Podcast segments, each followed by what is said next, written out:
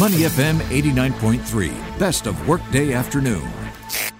Market View on Money FM 89.3. Good afternoon and welcome to Market View Wrap on Money FM 89.3. I'm Clarissa Montero for the workday afternoon, joined in the studio by finance presenter JP Ong and on the phone by Amelia Tan, SGX research analyst. It has been a mixed week here and in the region. Some might even call it exciting. Amelia from the SGX will give us an overview of all the happenings. But first, JP will set the stage with how the STI and the region are looking right now. You know, for a shaky week, the STI is actually making pretty decent strides. And as we mentioned a while ago, the Straits Times Index earlier this morning tested that 3,200 level yet again, coming a handful of points above that. But in typical predictive fashion, we've seen the Straits Times Index also back off of it after making that breach, probably asking themselves, hmm, is this right for us to actually stay in this level? And currently down to 3, uh, at 3,195 points. Now, that is a six point intraday gain for the Straits Times Index. And as we've said uh, in, in, recent days, it is within the neighborhood of 3,200 at the moment, just hanging back around the parking lot, perhaps. 3,195 is where the STI is up, up 0.2%. But we're also seeing just a little bit of hesitancy. Value turnover today sits at about three, 363.5 million Singapore dollars for the morning session. Um, uh, perhaps uh, markets just being a little bit more cautious with uh, pulling the trigger on certain trades. But there you have it. Slight gains for the STI, um, fairly thin uh, value turnover for the most part.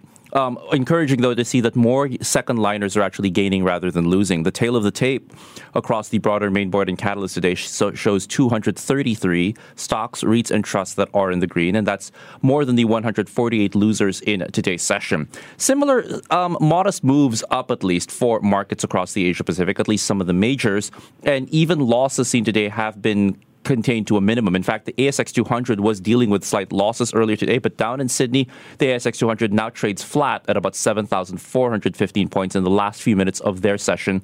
The Nikkei 225 today also up uh, modest gains for the Tokyo benchmark, gaining by 100 points to 28,809 points. While the South Korean Kospi also looking a bit flat to the upside this time. The, the South Korean benchmark in Seoul trading about half a point higher at 3,007. The Taiwan weighted exchange, though, in the red, but again, it's swinging between between slight, uh, tight, uh, slight losses and gains. Currently in the green by about nine points as we speak, at 16,899 points out in Taipei. Mainland Chinese markets breathing another sigh of relief after it was reported that China Evergrande, the embattled, embattled property developer, that's really captivated the risk sentiment of markets across the world. Well, apparently they were in the final minute able to actually secure and make good on a on an overdue coupon bond payment that has uh, alleviated somewhat some of these debt fears and possible uh, um, concerns that this could lead to broader contagion across mainland Chinese markets. We're seeing the Shanghai Composite today gain by about 0.2% at 3,602 points. The Shenzhen Bourse rising by 0.8% so far today at 14,558. And the Hang Seng today in Hong Kong also trading, let's see, up by about half a percent now at 26,159 points. So overall, it's a fairly opt- uh, encouraging at least to see how markets are, are performing across the uh, Straits Times Index today, we're seeing that uh, Singapore Airlines is back to winning ways after falling by more than 2% yesterday. The country's flag carrier already trading 4 cents higher at $5.28 a piece. The banks looking fairly mixed, but we are seeing that uh, at least the likes of, uh, D- uh, of DBS are up by 7 cents now to $31.29. UOB, though, trading about 6 cents in the red at $26.74 a piece. Um, and also, just a bit a bit of a better day at least for the REITs so far today. Ascendas REIT gaining by 0.3% at $3.07 per unit. CapitaLand Integrated Commercial Trust though trading flat at $2.13. Keep in mind they will be releasing their business update later on when markets wrap up. And we also want to take uh, stock of Suntec REIT which actually reported that their distributions per unit for their third quarter actually rose by almost 21%. However, Suntec REIT today trading flat at $1.51 a piece. It is a cautious uh, session, at least this Friday, but at least the Straits Times Index is uh, trading in the green. And again, as we mentioned, within the neighborhood and striking distance, once again, of that 3,200 level. And we'll see it bob and weave around that particular um, uh, line, uh, perhaps for the next couple of days. We bring Amelia Tan, SGX research analyst, into the conversation to give us an overview of the week. Amelia. Yes, you've mentioned that it's a very encouraging week ahead, I think. Uh, the Singapore stock market, in fact, we are seeing a very positive momentum into the local market. Mm. It's been driven by increased activity from institutional investors. In fact, this week, I think up till now, STI has returned slightly under 1% this week, continuing from the 2% gains last week. This is very much driven by institutional net inflows, and now the benchmark is off 4 to 5% of its first October lows. This week alone, the STI saw a 50 point trading range, with the index hitting mm-hmm. a high of 3,213 on Wednesday and a low of 3,163 on Monday. This brings the year to date STI returns at 12%, and this is alongside better performing regional markets such as Japan, Taiwan, Thailand, and also Indonesia. What's been a driving force over here?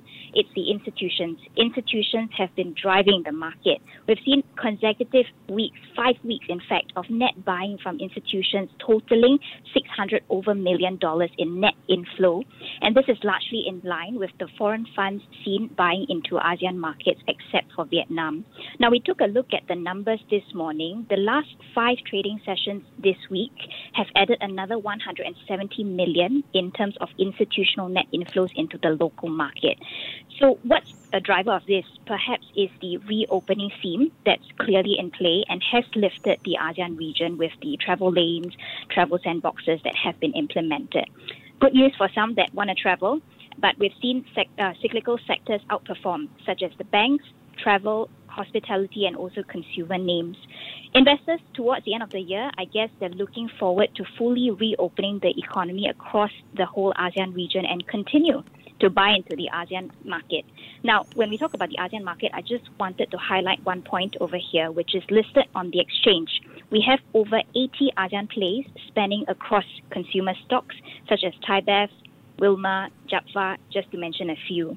Mm-hmm. Now, Coming back into the fund flows, we've observed fund flow rotations into cyclical sectors and also value stocks over the last couple of weeks by institutional investors.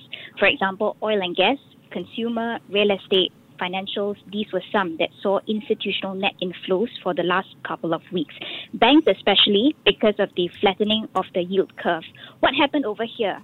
Was over the course of last week, we saw US T bills yields curve flatten to about 118 basis points. And in Monday's session earlier this week, short US T bills also resumed their upward climb, with the five year yields rising to its highest level seen across 20 months. Now, the flattening bond yield curve typically is seen as a sign that market expects interest rates to rise amidst a more cautious future economic growth outlook, and tapering perhaps as soon as mid-November, and also rate hike expectations amidst a rising inflation market were also topical over the course of the week. And what this means for the Singapore financials, a sector that is sensitive to rates, which is our Singapore banks. The banks that you've mentioned they've averaged about flat to 3% this week, with DBS leading the pack at about 2.7 to 3% so far. UOB and OCBC were flat at about 0.3%, but from a fund flow perspective, across the past five trading days, these three banks in total saw institutional net inflows exceeding $130 million. And this brings the year to date total Insti fund inflows into the sector at a whopping $1.6 billion. On a year to date basis, the three banks have also outperformed our Singapore benchmark, returning total returns of 22 to 28 percent. Something notable for the banks, again, earlier in July, if we recall, we saw that MAS had lifted its dividend cap on the Singapore banks and finance companies.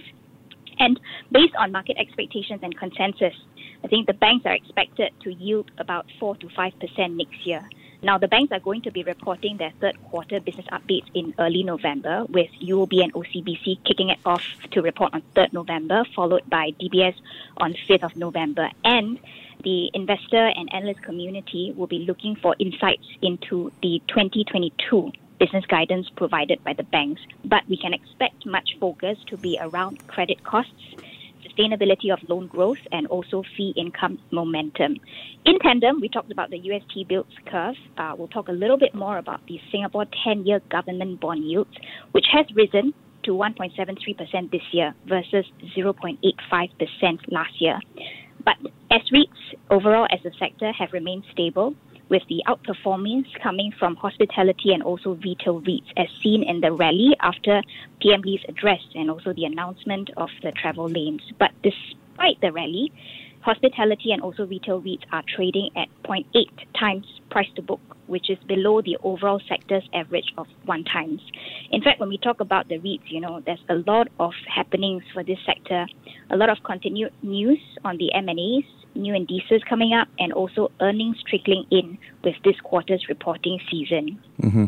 You know, uh, Amelia, it's interesting you bring up the REITs because they have been doing a little bit better in recent times. But I've it, I've noticed in, um, in in more than one occasion in the last couple of weeks, whenever we see pressure, upward pressure on the U.S. ten-year yield or on the U.S. yield curve, we start to see REITs react negatively. Now, it's no big surprise. We do know that REITs are very sensitive, actually, to some of these rate movements. But um, do you think that uh, the opening reopening play might actually trump some of these possible short-term um, you know, pressures at least brought about by uh, a potentially rising rate environment? I think you're right, and we've pointed out that despite the rising rate, our yields have, our REITs, in fact, have remained stable over the last few months. Um, and you know what we've mentioned and what we've highlighted earlier is because of the reopening theme, a lot of these more cyclical REIT sectors have started to see a bit of the rally over there. Um, was the VTLs, which is the travel lane, Singapore has announced eight more travel lanes on top of the existing three. So we have a total of 11 lanes. And not just Singapore that is looking to fully reopen our borders. Regionally, APAC is also opening up as well. I think we've noted for some of the other regional markets that would include Malaysia, Vietnam, some of the Indonesia islands, Australia, Thailand, etc. Uh, just a little look into what SIA has also shared, right, is that they expect to operate at 30% pre pandemic capacity by the end of the year, which is higher than the current 32%. Passenger traffic has also grown by 4.4% on a month on month basis in September. And post the VTL, travel sites have also seen a surge in flight searches.